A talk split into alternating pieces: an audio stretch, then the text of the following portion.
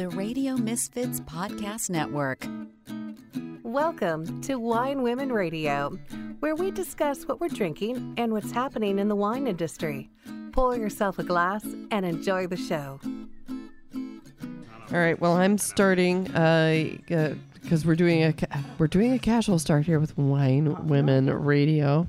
Uh, welcome, listeners. Thank you so much for tuning in today. I'm Marcia Macomber, uh, one of your hosts. I got uh, Patty Newman here. Hello, Patty. How are you? Thanks for having me. It's great to have you here, uh, Patty. Patty is uh, here. Uh, are- Can you hear? Okay, Patty. We're d- doing a little level adjustment here. Uh, Patty is a digital marketing maven expert uh, also and uh, uh, helping out here. And we have linda paulson here from success strategies inc. Linda thank you for being here. Thank you for asking. it's terrific and we're actually here in rebel vintners downtown napa. Uh, if you haven't been here it's the corner of first street and coombs. Uh, there's a lot of street parking there's a lot of parking lots like really practically right next door. You get this uh, beautiful view across the street of some historical stuff going on. I won't describe it. We're right next to the Archer Hotel. Um, so it's within walking distance, uh, practically spitting distance, if you speak spitting and wine. There's always a little bit of spitting in wine, right, ladies? Yeah, we got a little spit bucket going on here. And Rebel Vintners has been here now for two years, year and a half, 18 months, something like that. We're here with Jason Holman. Jason, thank you for hosting us here. My pleasure. Thanks for being here. It, it's been fantastic to be here, and and um, as somebody who lived in Napa for many many years and have seen um, downtown transform, really transform over the years. Uh, you've done wonders with the space. I love the trestle tables.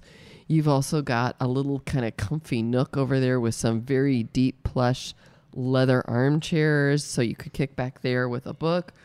You've even got a, a spot here for the kids. So the whole family could be here. You've got board games and kind of toys for kids to play with. So if, you know, if you've got uh, young children in tow and you need to keep them entertained, this is a great place to do it. It Uh, sure was, it, wa- that that was obviously part of the goal. You would not put kids' toys and games here in the tasting room if that hadn't been part of your objective. What was the thinking on all of this? yeah. So, um, I mean, I have three kids, and one of my partners has another couple kids, and so, and and honestly, in our winemaking and and you know, making wine, going out to vineyards. Uh, kids are with us all the time, and so we really wanted to make this uh, family friendly. Um, wanted it to be um, as approachable for for everybody. Um, a, a lot of people say, "Oh, don't bring families to Napa. Don't don't bring your kids to Napa. Whatever." And it's no, no, no. Come on, bring your kids. There should be stuff for them to do. They should dog, too? experience wine. Ab- absolutely, we are currently dog friendly. That's good to know. yeah, yeah. Linda's dog's name is Cabernet. nice. I did not name her. She came to me with that name, but that's very fortuitous since I work with wineries. Yes, love her name. We call her Cabby. Oh, nice.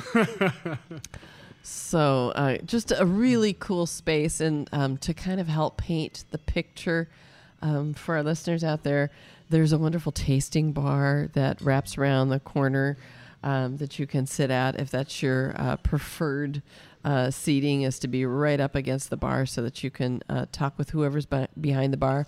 And again, being rebels and a unique thing. This isn't going to just be some hired hand. It's usually going to be a winemaker behind the bar. Is that right? That's right. Yeah, we are we are here all the time. Um, one of us winemaker owners, the the, the main partners, the only guys making the decisions.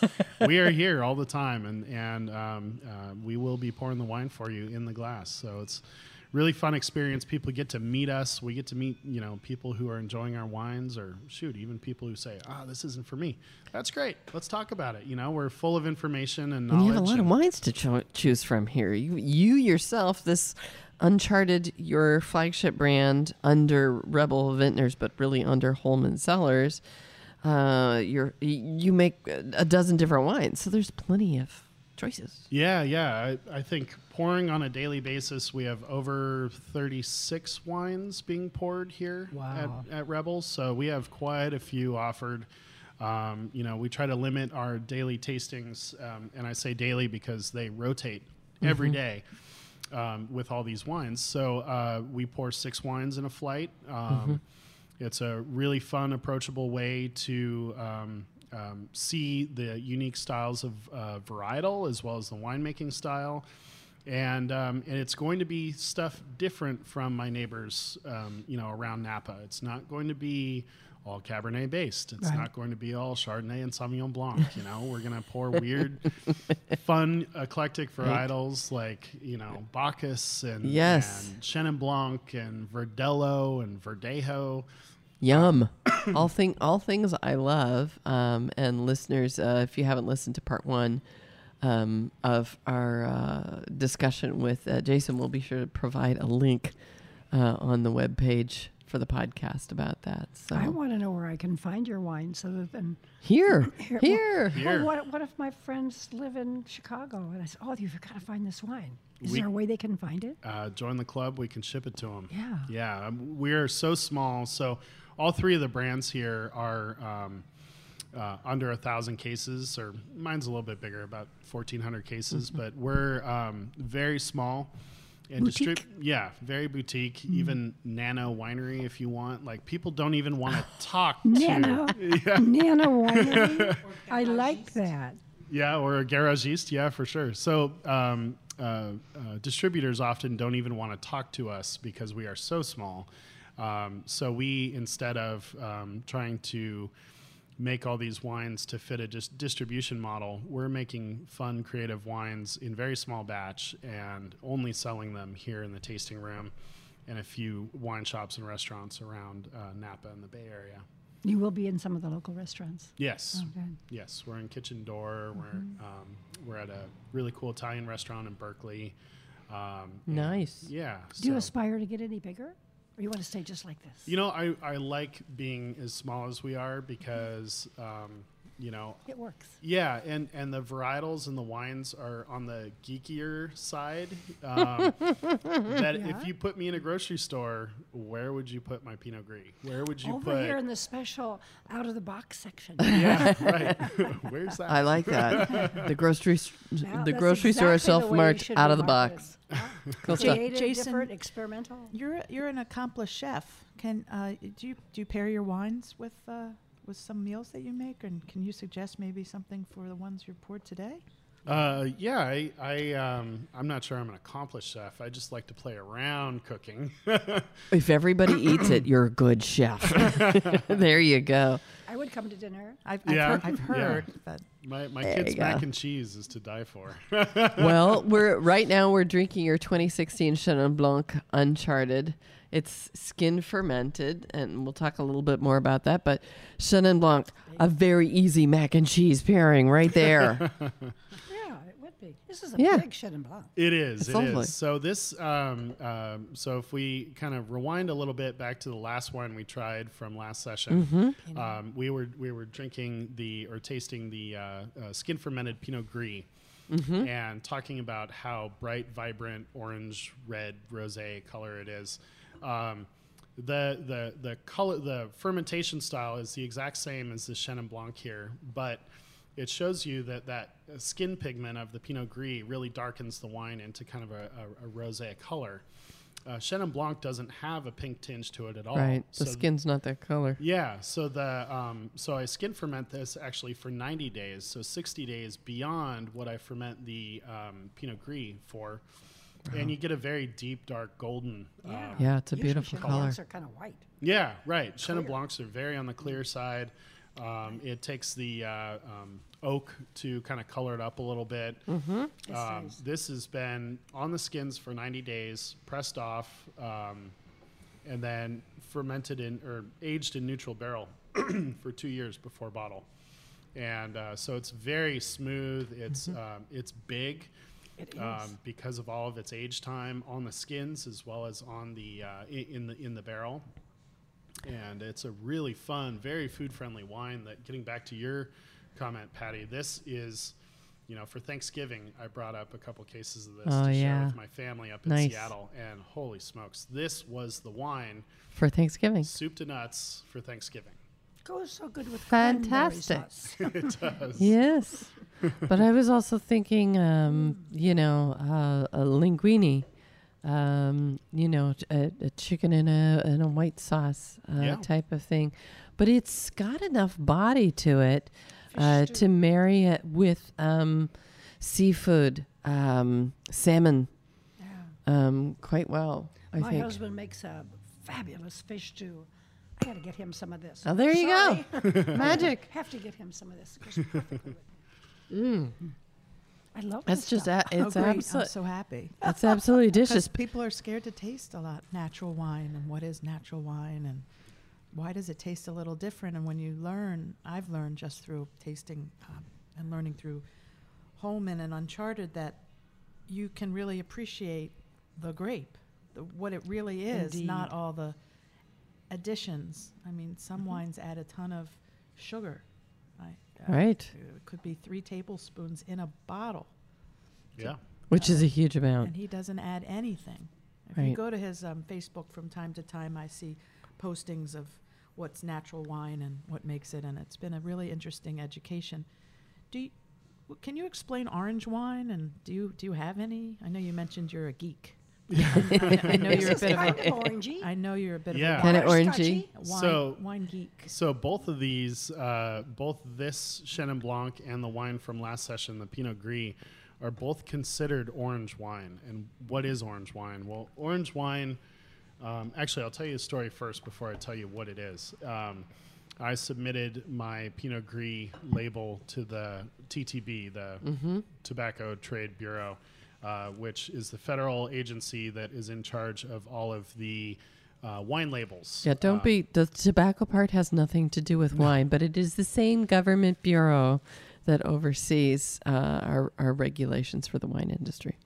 And so I'm submitting the uh, submitting this label to them, and I called it a rosé. And they bounced it back to me and said, "Why are you doing that? It's Pinot Gris. What did you add to it? Did you add red grapes? You can't call it a Pinot Gris." And I said, "No, no, no. It's all Pinot Gris, but I tell you, it's a rosé." And they said, "Well, n- you can't call it that." okay, well, tell me what you I can stumped call it. Stumped them. Yeah, tell me what I can call it. And they said, well, you can call it a skin because I told them how I made it. Skin ferment for 30 days, color soaked in from the from the pigment in the skins, and you know came up with a very pink wine. And they said, okay, well, um, if that's the case, it's 100% Pinot Gris. You can call it uh, a skin fermented white wine, or there's a new term out there called orange wine. You can call it an orange wine. And, And um, actually, orange wines have been around for centuries, but they have not been made in the U.S. much at all. Yeah. So an orange wine is literally that. It's just a skin fermented white wine. It doesn't. It, the color does not need to meet an orange color or standard. Uh, as you can see from the Pinot Gris, it's very. It's a pink. style of winemaking. Yeah, it's that skin fermenting white grapes. I, So I've don't be noticed afraid they of it. make it in like uh, countries in the Ukraine or Romania or Yeah, Georgia, Hungary, um, all all all over kind of Eastern European Eastern- countries. Yeah. Eastern Europe. A lot of them do it in uh, clay amphorae, um, and some of those are underground, and some of them are above ground, and and uh, clay and concrete tanks are now kind of in the past few years have started to come around to be a really hip thing to do in The Napa. eggs. Yeah, the eggs. Um, I. I used to work uh, at a winery up on Pritchard Hill, and all of their tanks are built into their foundation. There's big square Cool. tanks, all concrete.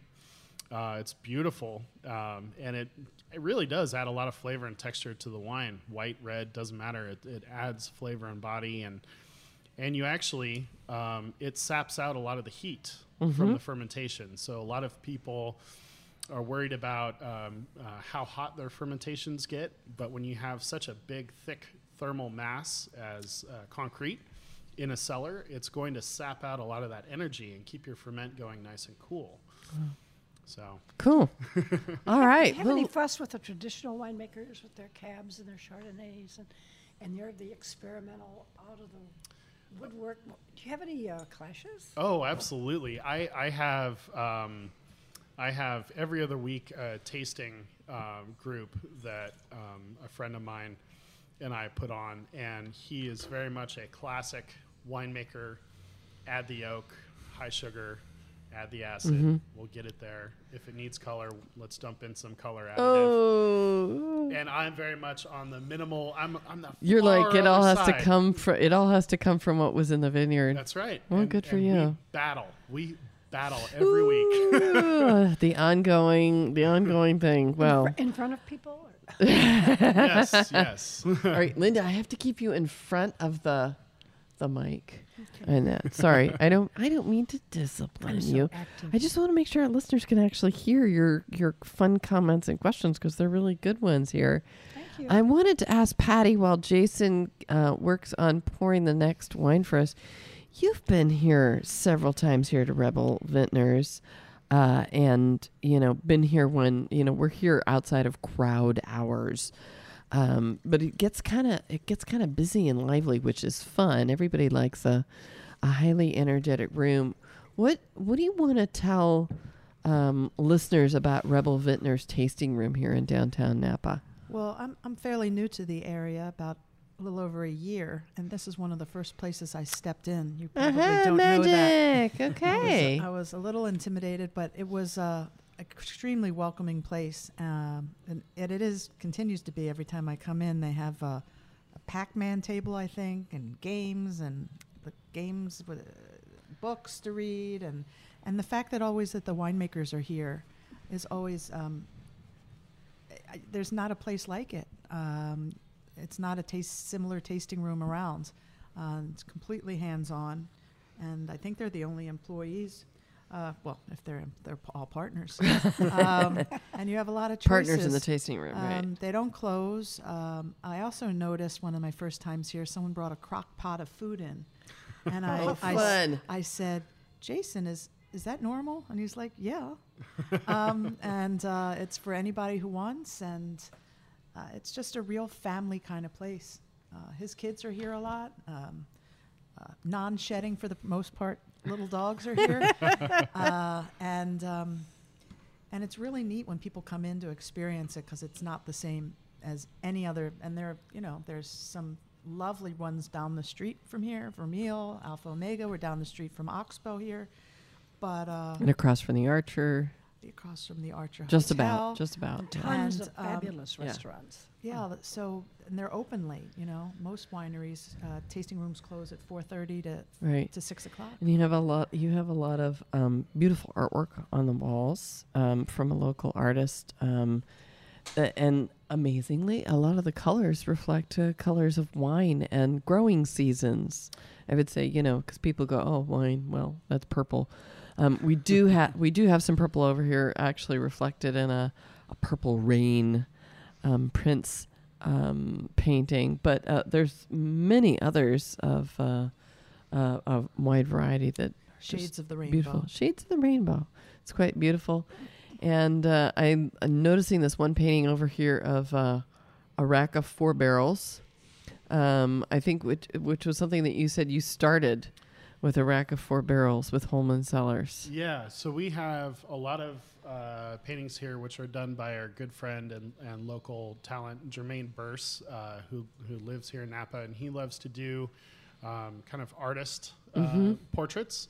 Uh, but then we have three other um, unusual or different paintings, and uh, it's actually the story of how I got into how Uncharted started. Um, Okay. uh, the one up here on the on the um, wall here is Right. my first job in the industry. I'm I'm driving the tractor down the row. Um, there he the artist Ben Nelson up in Seattle. Um, uh, we went to uh, school with uh, him and his partner. And he doesn't do portraits. He does landscapes. He does cityscapes. Mm-hmm. And so it was a big push for him to do a a, a, a vineyard scape, uh, especially with bodies in the in the picture as well. So um, it started there. Um, Very cool. And then it goes to the uh, aging process of the wine in barrel. Right. And that's actually back in 2010 when I got my first commercial space to make my Mm-hmm. wine in. Um, those were all the barrels I had. That was my whole inventory. right, right. and then, Uh, uh, many winemakers get their, their start that way with just a few barrels. yeah, And then there's uh, one more down the hall on your way to the restrooms, uh, which have chalkboard walls in the restrooms. If you haven't been in yet, make sure you go sign your name. It's really fun. but uh, the the last painting back there is kind of the uh, winemaker's touch, and um, uh, it's a picture of a big gauge from a, um, a filter, and, and you know we're we're passing things through the uh, through the filter to polish them up, and it's a really fun kind of series of paintings. Cool. Fun stuff. Well, thank you so much for having us here. Oh, it's been Uh, pleasure. I want to give a little uh, shout out because we're doing our little uh, cheers now. We, we have uh, moved on to Jason's Uncharted 2018 Lodi Carignan. And this is beautiful. It's got a beautiful nose. Carignan to me, I always feel like it's, it's to me, it smells like history. I don't know why I associate Carignan that way. Maybe it's just it's such a layered um, variety overall. Um, it's often used as a, a blending, a red blending grape. Uh, Linda's taking notes here.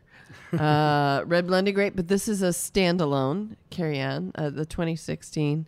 Talk about the wine, Jason, please. Yeah, so this is um, for the history buffs out there. Carignan was one of the first red grapes planted in California. Um, and that kind of came over with the establishing of the uh, missions um, back in the day. And then, um, so it's been around for a while. Um, this vineyard in particular, the Mule Plain Vineyard out in Lodi, these vines are were planted in the 1920s. Oh wow! So as we just turned into 2020 here, we're coming up on its 100 year anniversary. Sure.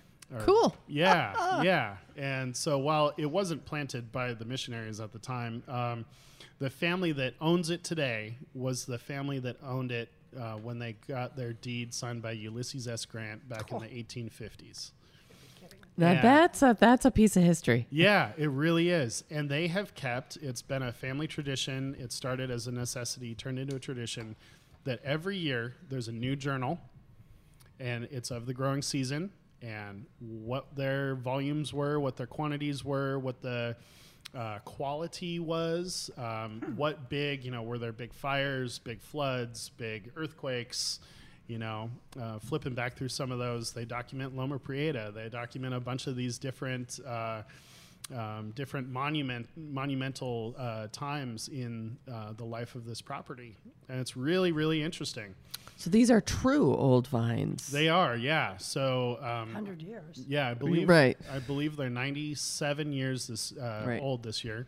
They must And- be pretty snarled and garled. Gnarly. They they are, yes. It's Are they head trained? They are head trained. Yeah, no trellising. Um, and uh, the so it gets its name Mule Plain because the great grandfather who put the vineyard in literally did pull a plow behind a mule to trench the where they were going to put these vines in. Wow. And as a nod to that, um, Uh, kind of that would be natural fertilizer as well. Yeah, for sure. A real poop.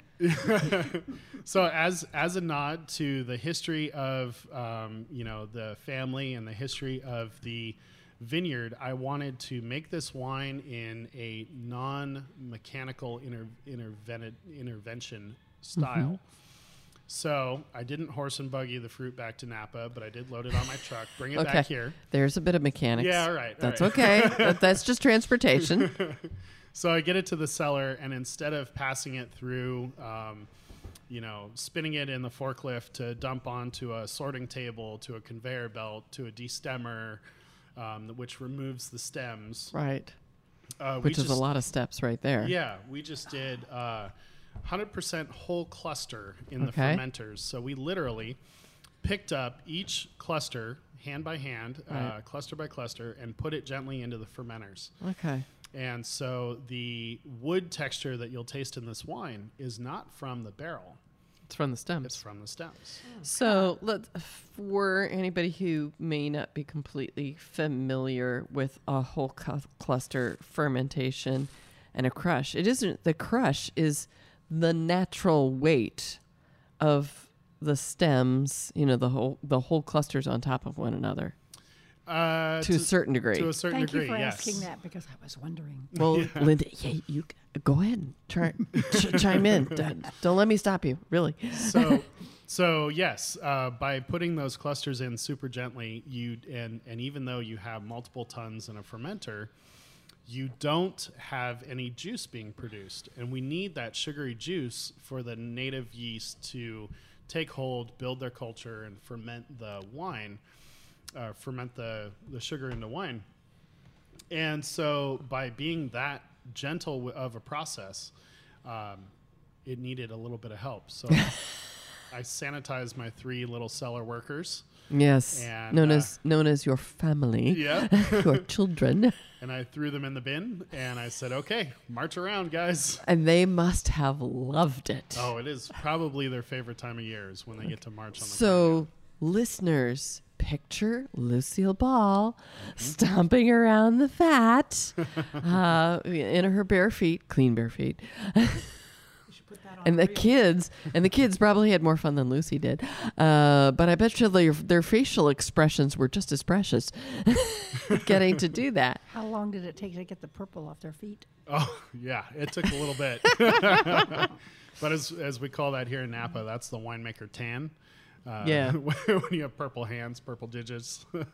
What, what, Jason? Why is it that it seems you love a grape from some foreign countries, some old school, some French grapes, some Ger- Yeah. German? French, German, Spanish. Yeah, I I enjoy I enjoy working with grapes that aren't typically grown here in Napa. This is this is your this is your raison d'être is not to do the same as what everybody else is doing around here in Napa. That's right. And you know, to the, you know, I started the brand in 2008, so you know, and I got a lot of questions. How are you going to be different from the rest of the big box wineries in Napa? And I said, you know, that's a great question. I'm going to do things differently, and I'm going to use different grapes. And um, so I traveled around the world um, a lot, working for other wineries, working in different wine regions, visiting lots of these wine regions. I've been to, uh, obviously, here in Napa uh, in the U.S., a lot of the U.S. wine, uh, wine regions, and then also France, Germany, Spain, Italy, and South Africa. And each place I go, I'm, um, you know, identifying and, and looking at the different terroir, the, the actual, you know, native area, let's say, from where these varietals have been grown.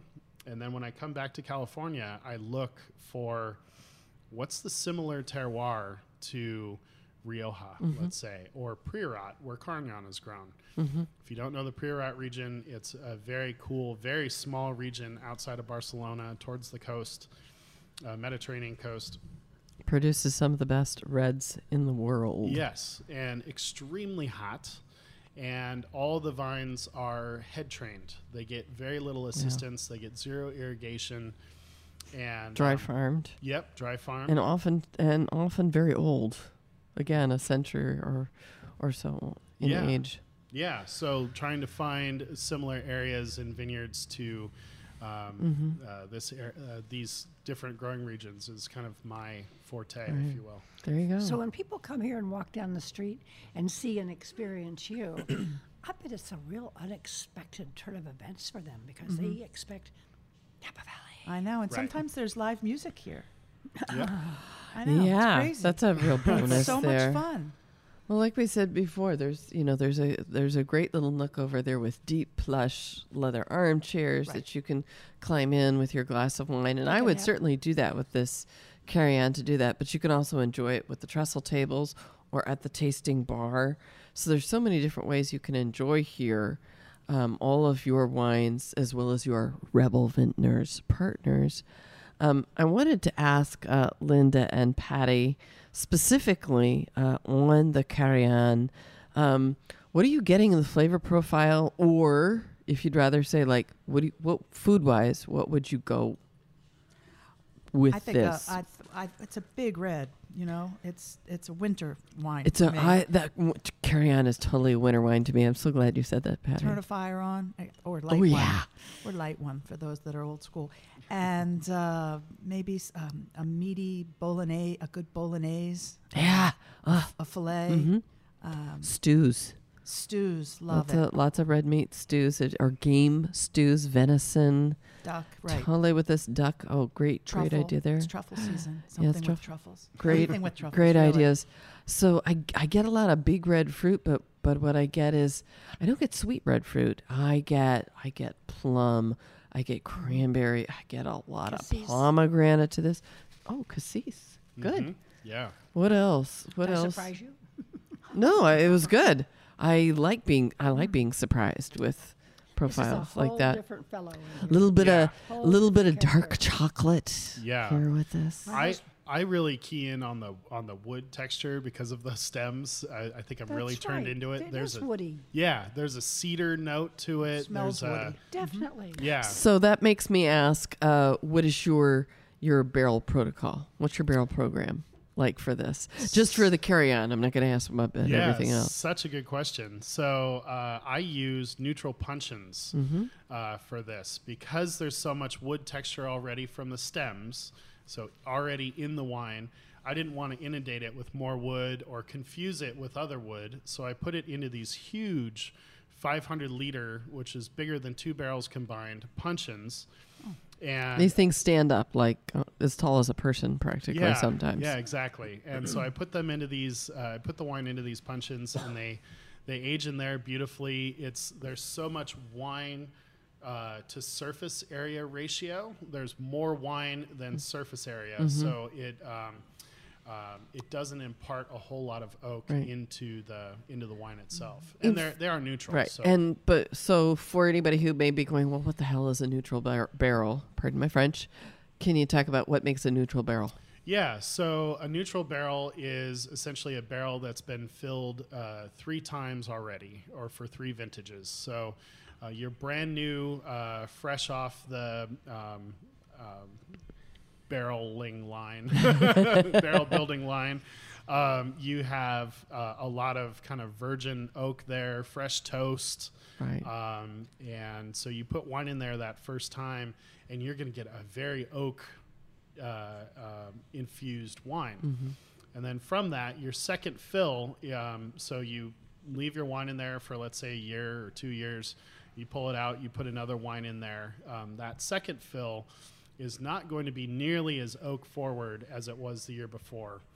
And your third year is going to be even less so and so I try to buy uh, barrels that are um, at least three years old. Um, and the, the challenge with that is is you need to be you have to identify which ones are white barrels and which ones are red barrels was wondering because about that it one. is often to be filling a white a red barrel with white wine and all of a sudden you end up with a pink product. Of course, you like to experiment. So uh, There you go. I see where that goes. I think the TTB on that Pinot Gris was waiting for me to say, oh, "I'm sorry, I put it in a red barrel." You you make wines for other people? I do, yeah. I have. Um, so Uncharted is my main focus um, at Holman Cellars, which is my kind of brick and mortar winery here in Napa. It's just it's nothing super sexy. It's just a few roll up doors and a bunch of barrel storage and tanks. Um, but so Uncharted is my focus uh, for my brand, but I also, with all of this equipment and space, um, I also enjoy making wine for other people as well, other clients. And so people can come to me with a concept, with an idea in their head, but they don't have the facility to do it. And um, and I bring them in and make the wine for them, or if they want to be hands-on in the process, it's it's a So you offer oh, that is custom crush so services as Yes, well? yeah. Very cool. that is so cool. you know, the actual winemaking location, the production area of the crush and fermentation in winery, it- it's never a super sexy area except for your olfactory senses. I don't know anybody um, who's been who's been around the production area uh, while wine is fermenting and being made. Uh, that alone is intoxicating to most of us. I drink the Kool Aid. I love the whole thing. Right, right, the whole thing. So, um, Don't drink too much of it, though. well, I don't typically drink that. That's right. Kool-Aid. um, but it's it's very cool to hear um, how you've been doing this, and I have to ask.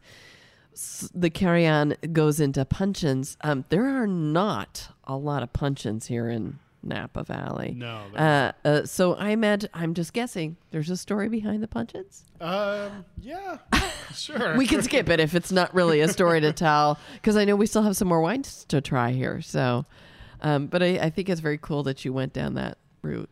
So- Yeah, thank you. I, you know, visiting around Germany and, and the Rhone and Burgundy and things and seeing these tanks, uh, these barrels that people can actually climb into really fascinated me. And then to drive up and down the valley and see at the old CIA, like they have that huge barrel room that's full of these Oh. redwood barrels. Yes, And you start doing some research and trying to figure out why did they pick redwood? Oh, well, because it the- grew here. yeah. all the redwoods all around here and Yeah. plus on top of that a lot of the water towers were being converted at the time as we went to public water um, tip the old water tank down or take it apart piece by piece and now it's a great fermentation That's right. So a lot of the original um, water bar- barrels in Napa and Sonoma valleys um, were made from redwood. Um, they still are, and a matter of fact, I think um, the it could be the last one in Sonoma Valley actually burned in the most recent fires that we had, and they had to replace it. It wasn't burned down completely, but all the tops of it were burned. So um, it could be that we are no longer in the redwood tank water business for um, local public water in Sonoma, at least, uh, in Sonoma Valley specifically. So. Yep. Oh, so Jason's got another one of his fantastic Uncharted wines for us. And just make sure we get this out there. Folks, you can go to holmancellars.com uh, if you're not actually here in uh, visiting in Napa to try this out. Um, if you were here in Napa Valley, you're staying at the Archer. Uh, it's a few hops, literally, from the Archer Hotel. We're here at First and Coombs at Rebel Vintners, uh, which is Jason Holman's uh, tasting room here with his other Rebel Vintners partners. uh, and uh, we are now moving on to the Calaveras Tempranillo from 2016. Another great, um, I want to say Spanish variety, but Tempranillo looks like it's a an Italian varietal by name. Um, you want to correct me, Jason? Yeah, your your initial idea was correct. It is uh, Spanish. It's typically grown in the Rioja region of Spain, which is kind of uh, northern part of Spain, um, kind of middle of the country up there in the north. Yeah. Sorry, I had to interrupt my yum. Keep going. So through all my adventures traveling around, I really I, I've w- I've made Tempranillo from uh, Amador County, from Napa County before for other clients. Um, uh, while I was kind of learning what I was doing, and then um, and I was super intrigued with what I saw up in Amador and up in the foothills. I thought it had so much more depth of character than it did in flatland. And um, so when I went out to Spain, um, and really, I- I was focusing, to be completely honest, I was focusing on Carignan and Grenache Blanc. Mm-hmm. And um, those, I think, those perfect specimens um, come from the Priorat and Montsant regions of Okay. uh, Spain. But I was in Spain. What else am I going to go see? Because I'm super into Tempranillo. I drove all the way up to Rioja and said, okay, let's play around. Let's see how this is grown. What's the soil type? Um, how do they make the wine? and um, little known fact uh, Spanish um, wineries who make Tempranillo um, are one of the biggest consumers of American oak barrels in the world. Yeah. Who'd have thunk? Who so knew? everybody thinks, oh, okay, French oak comes over to the U.S., they build the barrels, and you know, oak goes that way.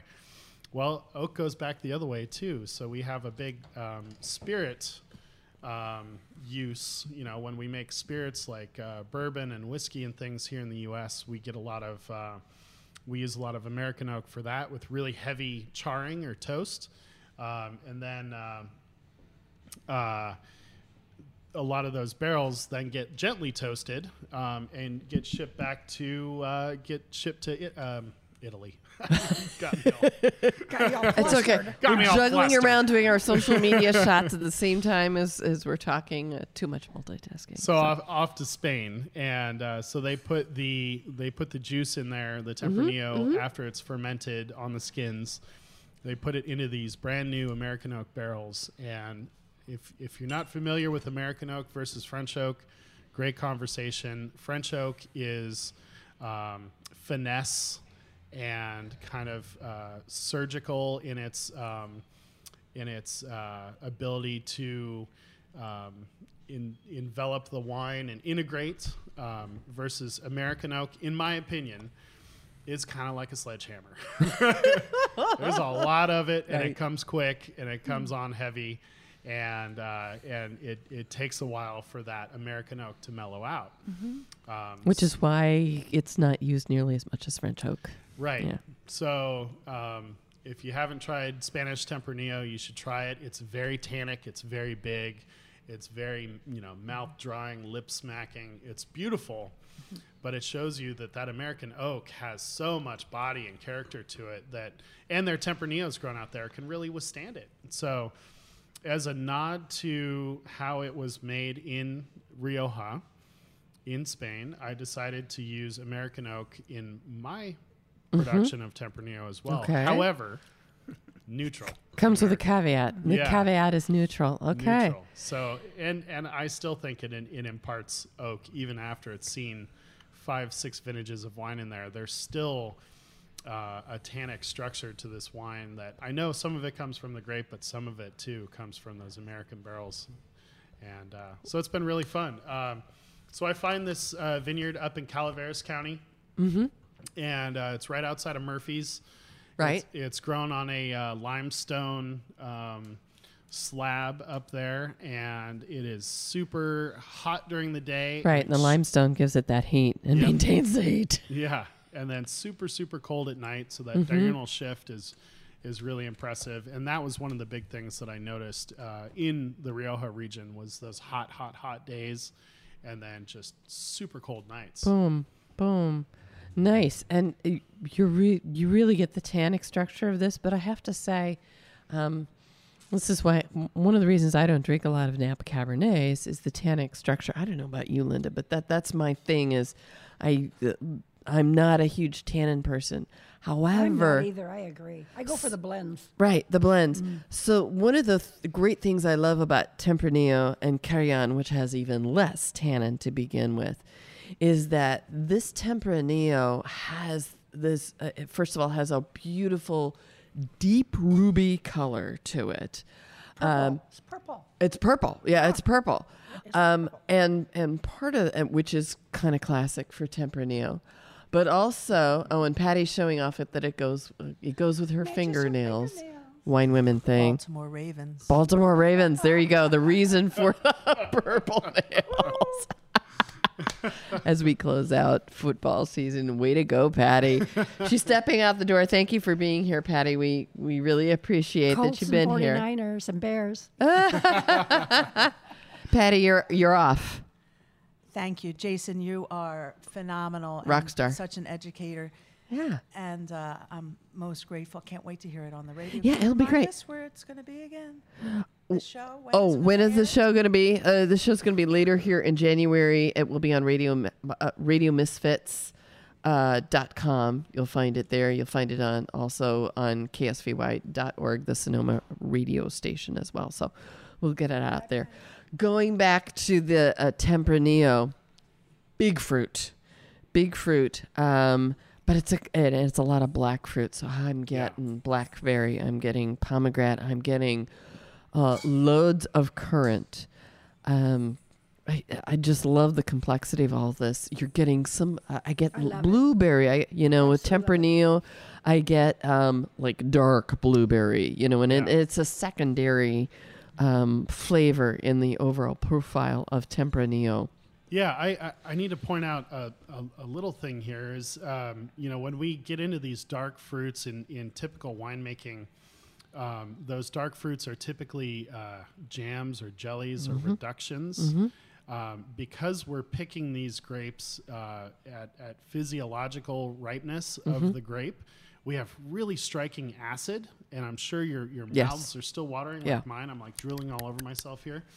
um, uh, because of this balance, you know, those dark fruits that are present, it's not necessarily jammed and jellied and stewed No. dark fruits. It's fresh. Right. And that's that acid picking up and, and balancing this wine. And uh, and it's it's really intriguing to see the difference. You know, somebody else could make the same Tempranillo and pick it two, three weeks later when it's, you know, has a lot more sugar and all, all you're going to taste is that same fruit, but jammed and jellied and right. stewed. a sto- stovetop version. Yeah. and i have to say i'd be really fascinated jason to um, taste this uh, in another almost 10 years. So this is the 2016 tempranillo. It's aging beautifully. It's fresh yeah. um, it's really fresh um, in the fruit flavors Oh, yes. the acid is there the tannin is there but to wonder what this 2016 will taste like in 2026 Right. be really wanna cool Wait that long. well, right. So we don't want to encourage anybody to have to wait because it's really Do you have great any, Do you now. have any older in stock? I believe I have some. I, Little I'm- library. I might have some 14 somewhere, uh, and maybe some. I would 12. love to take this home to my husband. He would love it. That's perfect. I mean, it's just it's so well incorporated, and I can think of um, so many different dishes that I might do this with. You know, this is going to sound a little strange, but with uh, a salmon with a very rich sauce. Sure. Um, Salmon is one of those really um, versatile fishes, uh, depending on which way you want to go. true. You know, I would not do this with a salmon with a little lemon juice on it. That would that would not be uh, strong enough. Right. Um, you know, to pair it with The in terms of Gris matching. Right, the Pinot Gris that we had earlier w- would be the way I'd go with a, a Mm. l- you know a lemon juiced um, salmon on this. Uh, I can see doing this uh, with lamb, with duck, with a great stew. Um, Linda, cue over to you. What kind of pairings would you put Well, together my with husband this? just cooked, just prepared the most delicious beef bourguignon the other night. Yum. This would Mm, be, and he cooks with a whole bottle of wine with it. Uh-huh. He does it. Nice. the Julia Child. this, I just, this But is the trick is finding a wine that you don't mind giving up to cook. Uh, I wouldn't want to cook with Well, this because to it's too buy- good to you have consume. buy two bottles. You buy two bottles, one to go in, one to drink a with couple it. for the group for drink, and then one for the for the pot. Magic. Linda's very good at this. so what what a great combination. What do you like to pair with this, Jason? Oh boy. Um, I, you know, when I'm cooking with my kids, I, I pair it with a cheeseburger, fresh off the grill. Yeah. Yes, I agree. Blue, che- blue cheeseburger Yes. For the adults. cheese, For the adults, you can do the onions, American cheese for the kids. Yep, Absolutely. Yep. Oh yeah, there's Okay, that definitely make- the that's adult another versions. bottle right there. yeah. Keep adding. So yummy. Um, clearly, you could do this with kebabs, um, and just about anything on the grill would be absolutely delicious. Um, even even doing your bell peppers, which go with your kebabs on the grill, um, this would make a great pairing with all of that. Uh, so huge number of choices here for what you could do, even e- easily a, a you know a filet mignon Right. um, lots of choices on this, and I want to also mention the tricky thing because we're we're closing in and getting ahead of Valentine's Day coming up. This is where a lot of people go. You have to have Cabernet with um, chocolate. chocolate. You can completely mess that up. Oh yes. And this and all of that depends upon how dark your fruit is, how much tannins that you have, uh, and if, whether or not i- if you have stewy, if you have a stewy Cabernet, um, would be beautiful then dark chocolate Yes. um, w- is a clash because it's like like like. But you could easily do this with anywhere from sixty six to seventy two percent cacao chocolate, dark chocolate. I think. Um, but I I would advise, you know, well, you know, put put that chocolate with raspberries, put that chocolate Right. over strawberries, um, mix it up, and then add this with it, and you've just got a killer combination. So, this uncharted 2016 Calaveras Tempranillo is completely a great red wine to do with Valentine's and chocolate Yes. in a big way. I agree. Yeah, dip it. Yummy, yummy, yummy stuff. Jason, where do you where do you see Uncharted and Holman Cellars in another five years? Oh boy, that's a great question. Um, obviously, still here at Rebel. um, we, well, you got this beautiful tasting room, so of course. yeah, we love it down here. And And yeah, um, you know, we are actively pursuing some uh, vineyard uh, land up in Amador and Mm-hmm. Calaveras areas. Um, the the hope and the dream is to get up there and and be able to plant, you know, kind of a potpourri Sorry. Preemptive applause there. I love it. a potpourri of different fun varietals that can be standalone, could be blended together, um, unique and unusual stuff that we're really going to have to search pretty hard for through the nurseries to try to get. Um, but it'll be a you know that that'll be the next exciting thing is to have some estate All right. of our own, yeah, to really Cool. play around with. So you so you have a desire, uh, a little angst there to control it from uh, grape to bottle. yes, yes, I do. All right. Very cool stuff. We're almost out of time, Jason. So I want to make sure that we get in any other message that we haven't so far. These have been the most delicious wines um, to taste over the uh, two episodes uh, of Wine Women Radio Hour that we've done. They're just absolutely the most delicious here. Finishing out with the 2016 Tempranillo from Uncharted and Holman Cellars. What do you want to make sure folks know as they go out the door?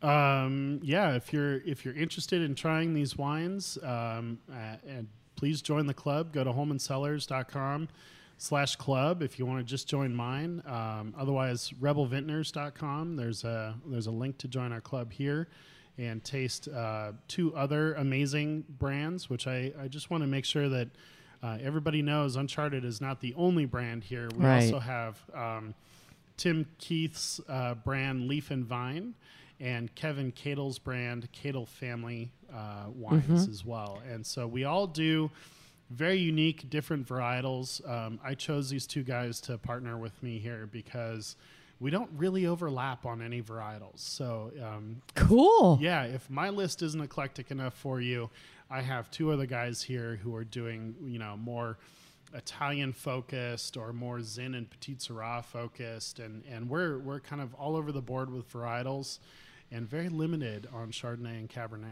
there you go. So if you, so if listeners, you want to steer around the most popular, um, you know, if if you are somebody who likes to take the road less traveled in Napa, this is the place for you. and it's right in downtown Napa, right here at First Street and Coombs. Uh, parking all around, beautiful tasting room with a lovely tasting bar, lots of trestle tables. So if you want to sit back and quaff with your friends, um, you can absolutely do that. You got kids, you can bring them because there's toys and games for your kids to play with here, as well as your pets. I think Linda said earlier, or Patty said earlier, uh, the low shedding pets. but oh, um, come on. yeah, I have a black lab. that's a well. I, I don't know. Is that a low shedding? But I don't know. I don't have a lab, so I have a Black lab. dachshund. Doesn't Yes. matter. There you go. Four four-footed friends are welcome to try it out um, if they are good guests. I'm sure you have a good guest rule there, Jason. Yes, Jason. we do. Yes, we do. So, uh, what what else do you want to leave them with before we go? Uh, yeah. So corner of First and Coombs, you know, uh, um, is Rebel Vintners, and I did want to point out there there are a lot of people that get a little wary of coming up and visiting Napa because of all the appointments necessary and. Um, you know how far it is to travel. So there's no appointment here. there's no appointment. We're open to the public, open seven days a week. We're open late. You know, it's one of those things that if you've been up tasting up Valley, and because that's the only time you could get an appointment up there, but you're doing dinner at Miminashi or you know something like that, and you're staying at the Archer, doesn't matter. You like pop on in. Happy to have you. Uh, we do flights, uh, uh, rotating daily wine flight every day, and then in the evenings we do wines by the glass and uh, come and hang out. You know, it, it looks like all the games are, are for the kids. I gotta be honest. The most use of those games are the Uh, adults. the adults? yeah, we love to Hungry. Hungry Hippos, Parcheesi, Monopoly. All of these games are are heavily used by mostly adults. All right, cool So, stuff. yeah, right. you know, Beauti- we're- beautiful space. we're um, as uh, my partners Tim, Kevin, and I all like to say we're we're um, we're really fun loving guys. We like to have a lot of fun and and and be easy and and and kind of funny about things and life and everything. We don't take life too seriously. But what we do take really seriously is our wine and our winemaking. You know, this is our bread and butter. We don't work for anybody else. It's just us. And um, so we love to really kind of focus seriously on the wine, and we hope you come and hang out with us soon. Cool. Thank you, Jason Holman, Linda Paulson, guest co-host. Thank you for being here today. Thank you for the pleasure. I really enjoyed being with you, Jason, and tasting all your beautiful wines. And I think the very first thing you said to me when I walked in was, "We are grape in a bottle," and that's it. That's your tagline. That's it. You are grape in a bottle. Yes. So, Fascinating. yeah, isn't it been cool? Thank you. listeners you may not know this linda uh, linda visits a lot of tasting rooms um, her specialty is training tasting room personnel actually uh, as well as uh, winemakers and other uh, ceo types uh, anybody in that category uh, on public speaking and helping them um, get their message out a little bit more smoothly than than they might otherwise. It's, it's not always, you know, Jason, you're kind of a natural with public speaking, but a lot of people, including myself, have a hard time getting across in the fewest number of words what they want to say to listeners. So, um, Linda, thank you for doing what you do Quite and serving on the Wine. Women Board. So Yeah. great thing. And listeners, of course, thanking you most more than anything else. Thank you for tuning in to Wine Women Radio Hour. Uh, upcoming episodes, we're going to be at ZAP at the end of January, uh, talking with the winemakers and particularly the viticulturists um, who are going to be on the panel at the seminar at ZAP, which is the Zinfandel Advocates and Producers. will be in uh, San Francisco for that. So I want to thank you for tuning in and uh, be sure to subscribe or comment on the page if you really enjoyed the show. Have a fantastic week, everyone.